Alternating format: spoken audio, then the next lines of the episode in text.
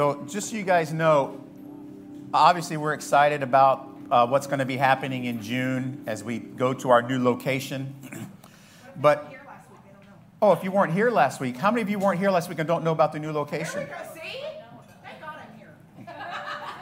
we have a new location that we're moving to in June, 17th and Lockwood Ridge. We're very excited about it. Um, but before we get into the sermon, I just want to make sure you guys know the worship was great today. Do you know that this team starts here at 6:30 every Sunday morning.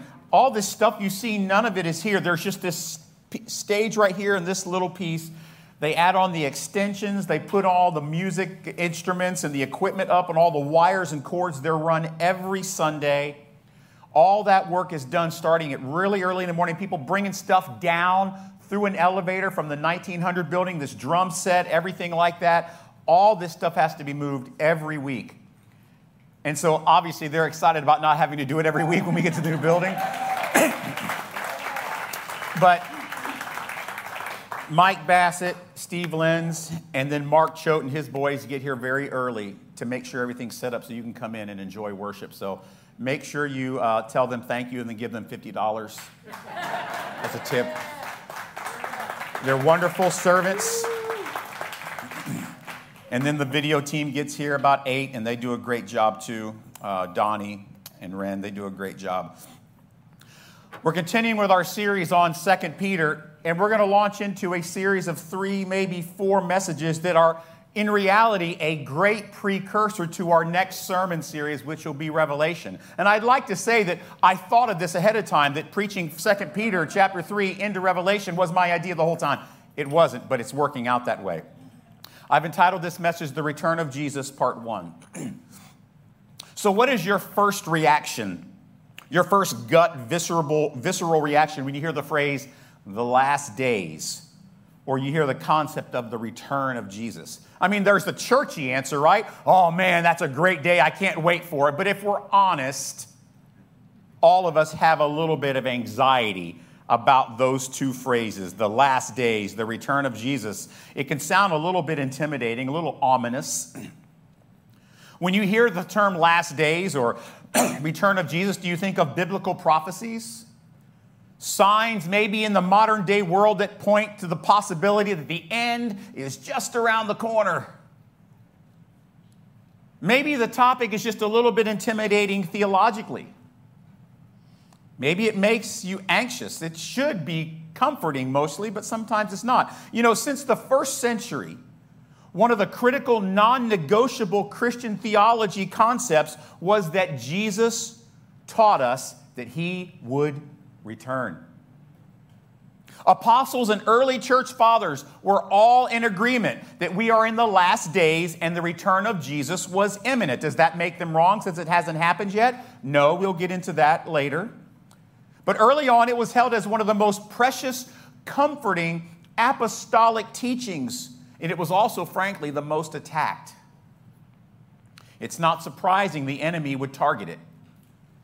I mean, it is going to be his worst day after all. his worst moment when all evil is wiped out. And what we've seen is we've seen a whole range of false teaching around this idea of the last days and the return of Jesus. We've seen a lot of failed predictions in Christianity, have we not? The most famous one is of Jehovah's Witnesses, who claim to be Christians, but claim Jesus is going to come back a bunch of times. They were wrong. They, I think they stopped predicting it a few times ago. We have some people in Christianity that preach that it's already happened. Oh, Jesus already came back. We have some in Christianity that just outright reject the idea, oh, he's not coming back. Then we have people who add stuff to the return of Jesus. Popular theological concepts that really nobody taught until about the 1840s. We'll get into those in a few weeks. The idea of the return of Jesus and the last days is a concept that for centuries by false teachers has been used for manipulation, fear mongering, and financial gain, that is exactly what the false teachers were doing in 2 Peter. Fast forward to today, it is still one of the most mistaught, misunderstood, neglected teachings in the church. We will study it very closely in the next few weeks as we close 2 Peter, a great lead into our series on Revelation that will begin. But let's look at the passage for today. Chapter 3, verse 1. This is now the second letter I'm writing to you, beloved. In both, I am stirring you up, sincere, up your sincere mind by the way of reminder that you should remember. He says, sincere mind by the way of reminder that you should remember. I think he wants us to remember something. the predictions of the holy prophets and the commandment of our Lord and Savior through your apostles. Notice two groups of people the holy prophets and the apostles. Knowing this first, that scoffers will come in the last days with scoffing, following their own sinful desires. They will say, Where is the promise of his coming? Forever since the fathers fell asleep, all things are continuing as they were from the beginning of creation. That's the passage. Let's look at the historical part of this this week. I want to call this the battleground. So there is a root problem. you understand, we've talked about how these false teachers had a pretty gross life of immorality. But immorality wasn't the core of their false teaching. It was, in fact, the fruit of it, the result of their false teaching. And so, to rationalize their lifestyle that Peter called out in 1 Peter and 2 Peter, they intellectualize and philosophize, and they come up with something to relieve the potential of their spiritual accountability for their immorality. They claimed that the promise of the return of Jesus was just a myth, it was fabricated by the apostles. Jesus never really said that. As a result, there's no need to worry about spiritual accountability or living a righteous life or preparing for eternity. Just do whatever you want. This wasn't a result of ignorance, by the way. They had heard apostolic teaching. Anyone loosely or tightly connected with the first century church would have heard it. They've heard them teach on his return. They also knew all the Old Testament references to the return of Jesus. They know what the scripture teaches, what the apostles and, frankly, thousands of witnesses heard Jesus say when he was alive. They just dismiss it. They declare the Old Testament and the apostles unreliable. They had it all wrong. And now God has revealed to us the real truth about the return of Jesus. There isn't one. But they didn't go so far as to just dismiss it. They openly, relentlessly mocked anyone who embraced the Old Testament prophets and the apostles when it came to the teaching about the last days and the return of Jesus. They use sarcasm, they use mockery and scoffing, belittling anyone who believed in the day of the Lord. But the early church, just as today, anticipated the return of Jesus, possibly even in their lifetime. They didn't know. And this anticipation of the return of Jesus, this anticipation of the last days, is one of the key ingredients necessary for us to live a life that is inspired and motivated towards transformation and kingdom service. Embracing the Old Testament and apostolic teaching informed and inspired the first century church's commitment to the kingdom and the royal priesthood that we have learned about in 1 Peter with proclamation, integrity, and industry. You can see, right, how being mocked by false teachers would be very discouraging and disheartening and problematic for these first century Christians. So now I'm going to give you a kind of a fancy word. I'm going to tell you what uniformitarianism is.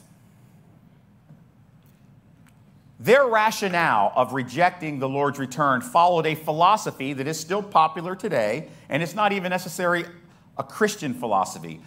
It's the philosophy of uniformitarianism, the idea that nothing ever changes.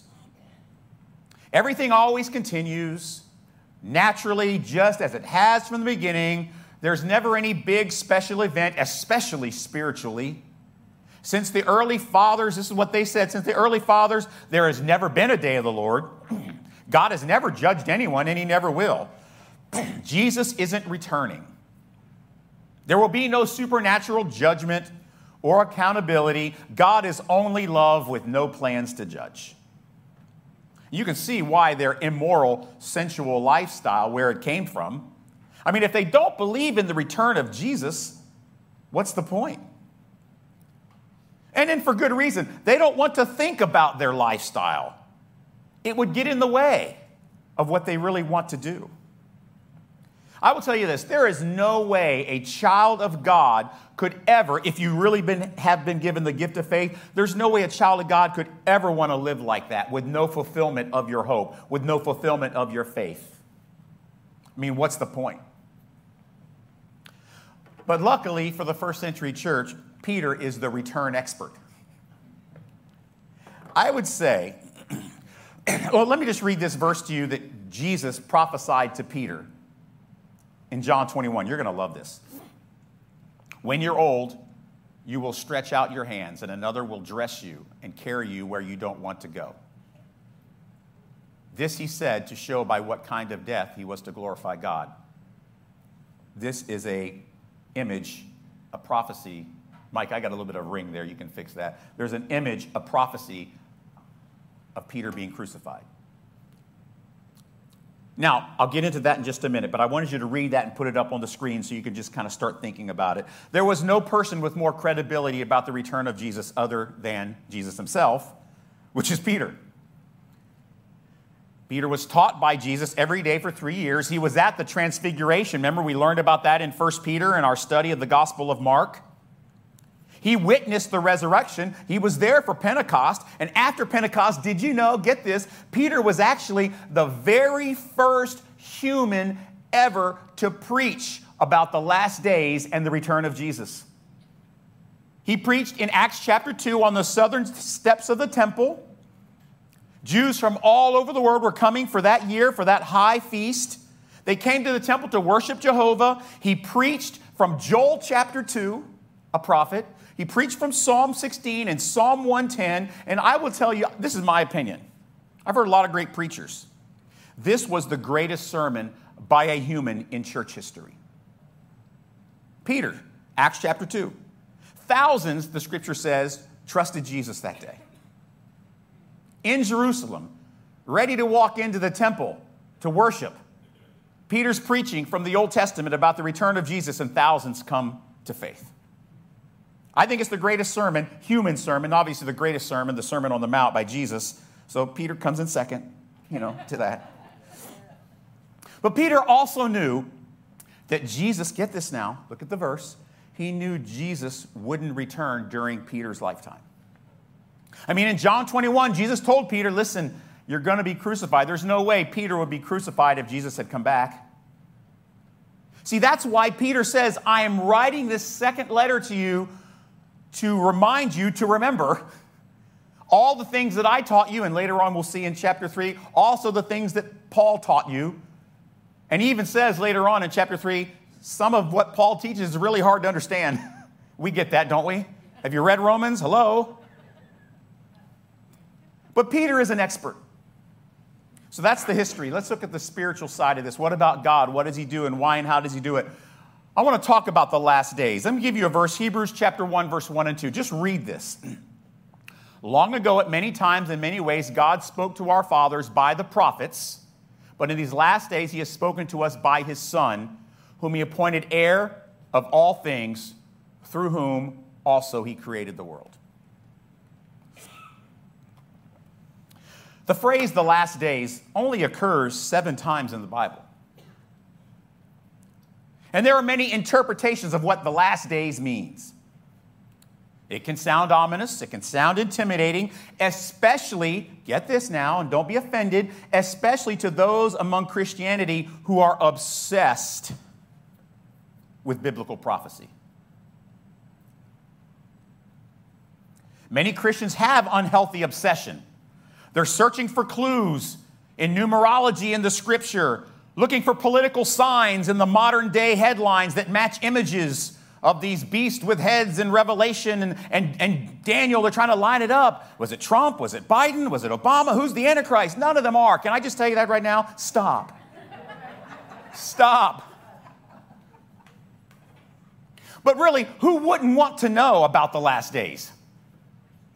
When do they start? How do they end? How do we know we're in them? Wouldn't it be great to know? Let me tell you something. The last days aren't a prediction of a moment in time just before some sort of rapture or some sort of rise of beasts with 10 heads and ugly toenails. The last days aren't about apocalyptic predictions around world governments and who's fighting with who. It's not about elected leaders. It's not about wars in the Middle East. Stop.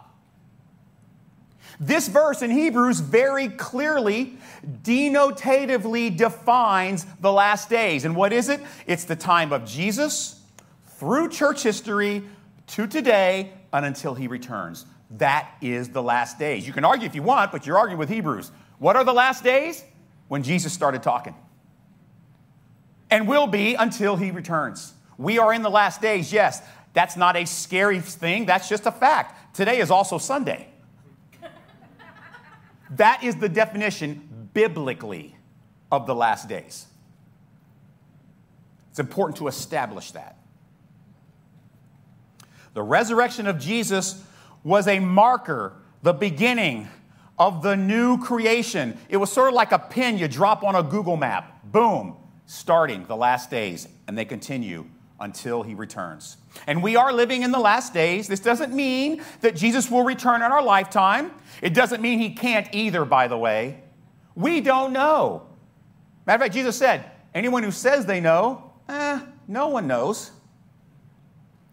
This is why this is such a great precursor to our next series in Revelation. And we will unpack this more, but you're going to have to be patient. The other thing I want you to see about the spiritual side of this are the reliable sources. Peter also clarifies, and this is also in Hebrews, you'll see there's two groups here, right? There's the prophets and then Jesus, and then Peter adds that the apostles are part of that. He clarifies where reliable information about the last days and Jesus' return come from, and it ain't these guys. The false teachers use this uniformitarianism to dismiss the prophets. They say the early church fathers in the Old Testament were wrong. They also attacked the apostles. The, the apostles, they misunderstood the prophets and Jesus. Look, they've been wrong for 35 years. Remember, they said that Jesus said Jerusalem would fall. It hasn't fallen yet. Well, guess what would happen in about two years? You guys remember? 70 AD, what happens to Jerusalem? it falls, the temple is destroyed. But at this point, they're saying he predicted Jerusalem would fall. It hasn't fallen. They predicted he would return. He hasn't returned. And what Peter does is he brilliantly uses their own words against them to demonstrate the reliable authority of the prophets and the apostles. The reliable source for what God said are the prophets that he spoke through, who have been proven right time and again. And the reliable source for what Jesus said about his return are those who Jesus taught every day, not these false teachers. And here it is. You ready? Here's the glaring proof, these memorable predictions. I love this. Remember now, for those of you that weren't aware of how these were read, I, I, talked about this a few weeks ago. These letters are not read in private on a phone app or in a book.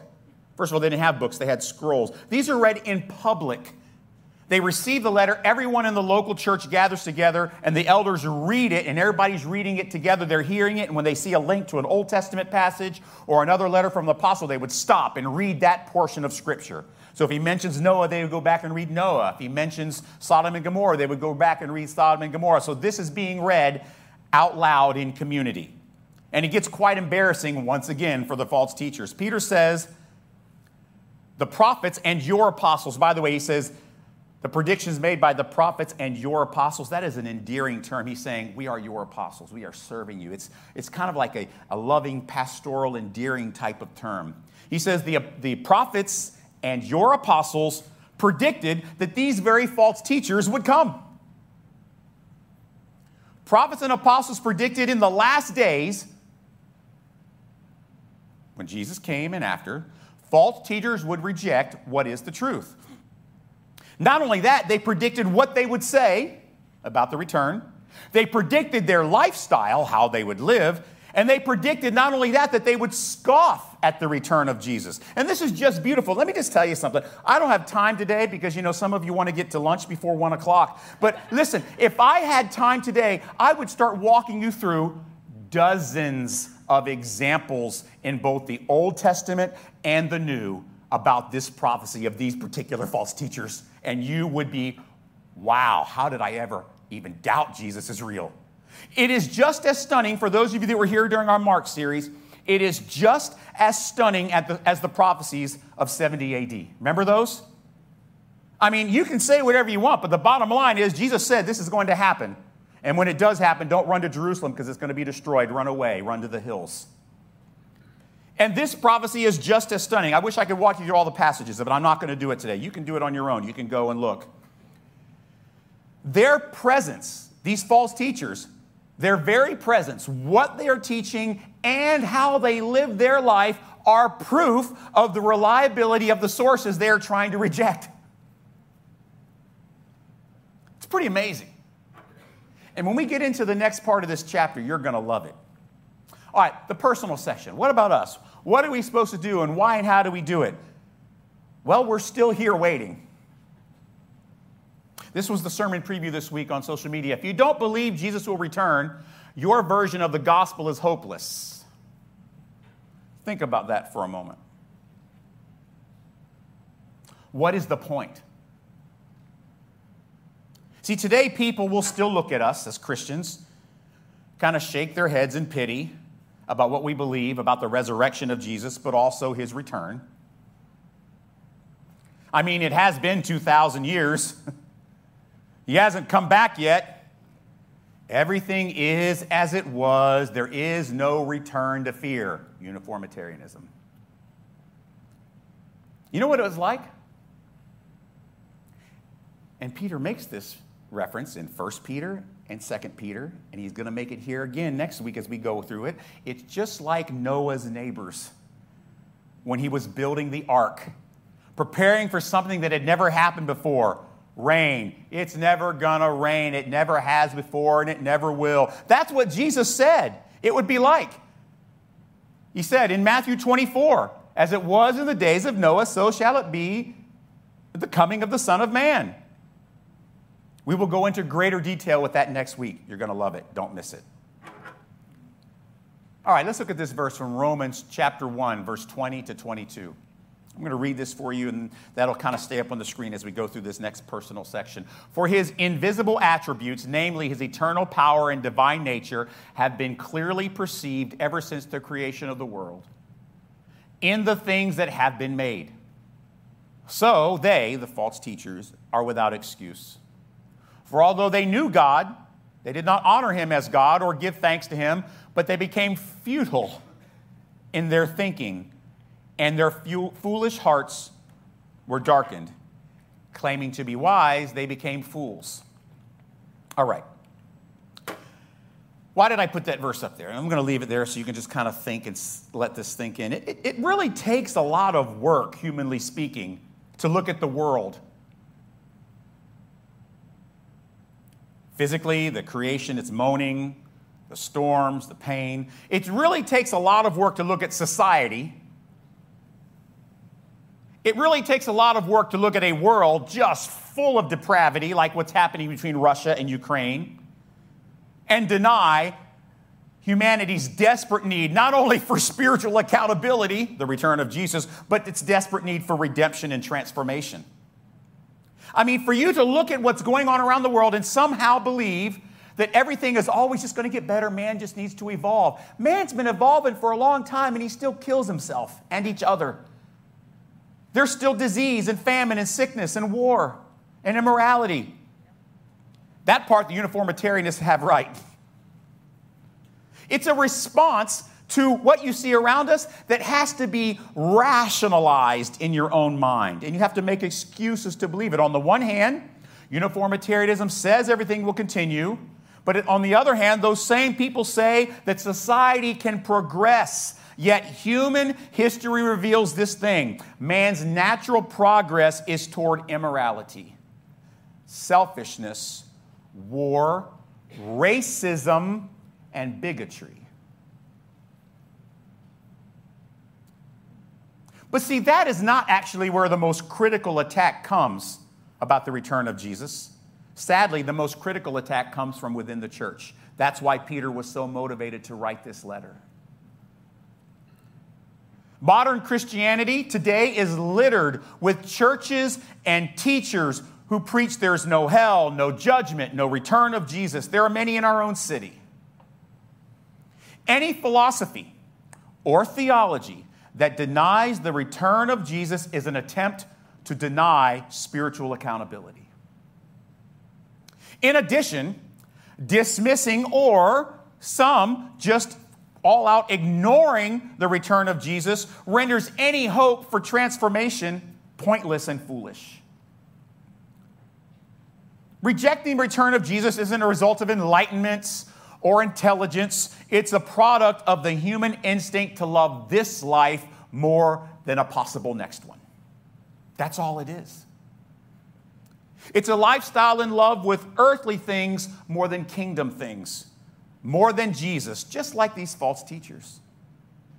Denial of spiritual accountability is, in fact, the natural position of the human heart.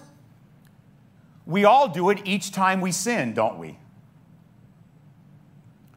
Why would anyone, with no awareness or belief in the return of Jesus, have any capacity, desire, or capability of transformation?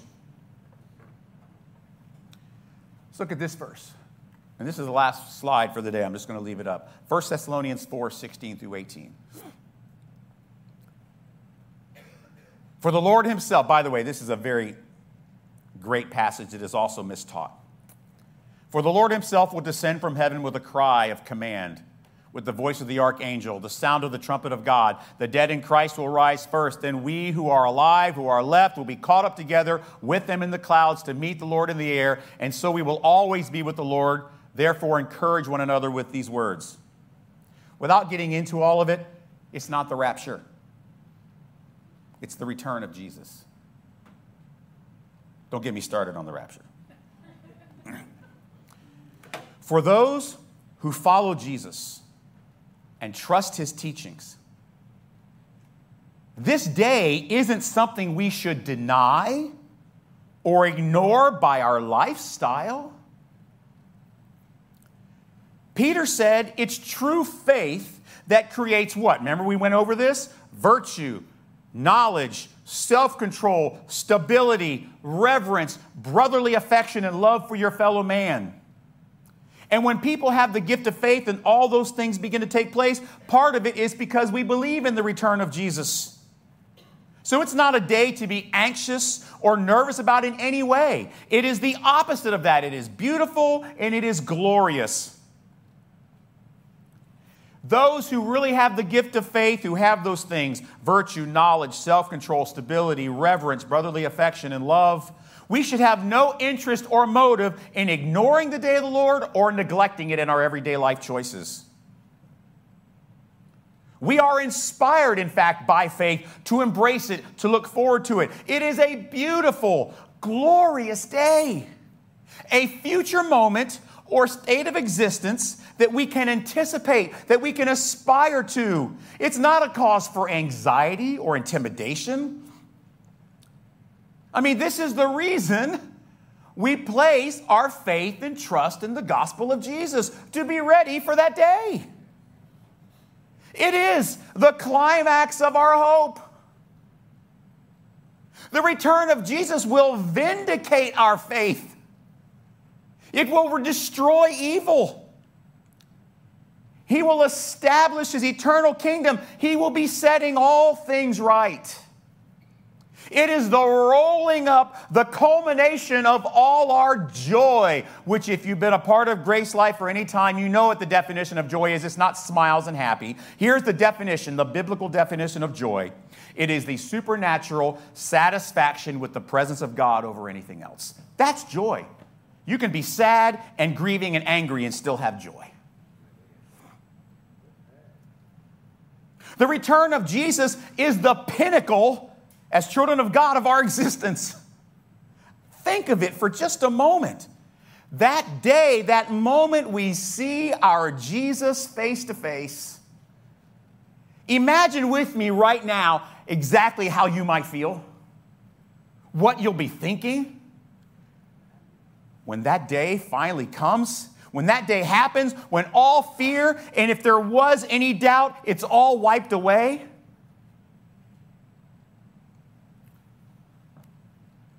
Without that glorious moment, there is really zero reason to endure any burdens that might come with following Jesus. So, in that point, the false teachers had it right. What's the point of living righteous?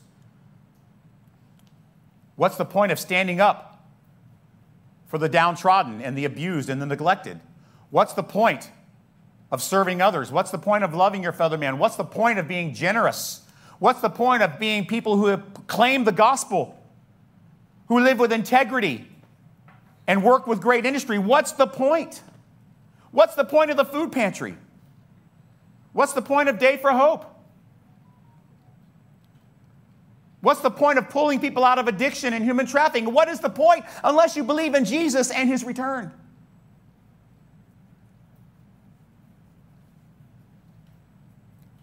If you don't believe in the return of Jesus as a central part of our hope, there is no reason to waste your time any longer with the gospel. Can I just say it that way? Stop wasting your time. Now, I hope we will, over the next two, three, four, ten weeks, no, it's not going to be that long, just a, next few weeks, I hope we will do as Paul says in this verse in Thessalonians, that we can encourage one another with these words about the return of Jesus. And as we finish up chapter 3 and roll into Revelation chapter 1, you're going to realize man, the book of Revelation is not intimidating. It is a great addendum, it is a great sequel to what Peter's talking about in chapter 3. And I believe once we have that understanding of these books together, 1st and 2nd Peter and the book of Revelation, it's going to transform how you walk with your Jesus every day. At least that's my hope as your pastor and your friend. Heavenly Father, we have many days we look forward to in our life. We look forward to vacations. We look forward to sporting events. We look forward to weddings. We look forward to pizza.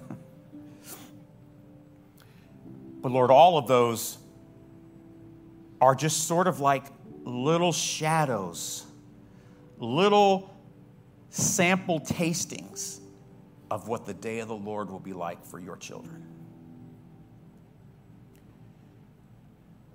Heavenly Dad, as we go through chapter 3 these next few weeks, I pray for those who maybe have been burdened with bad concepts of the, your return and the last days, that, that that would all be done away with and it would be transformed to something that we can comfort one another with these words.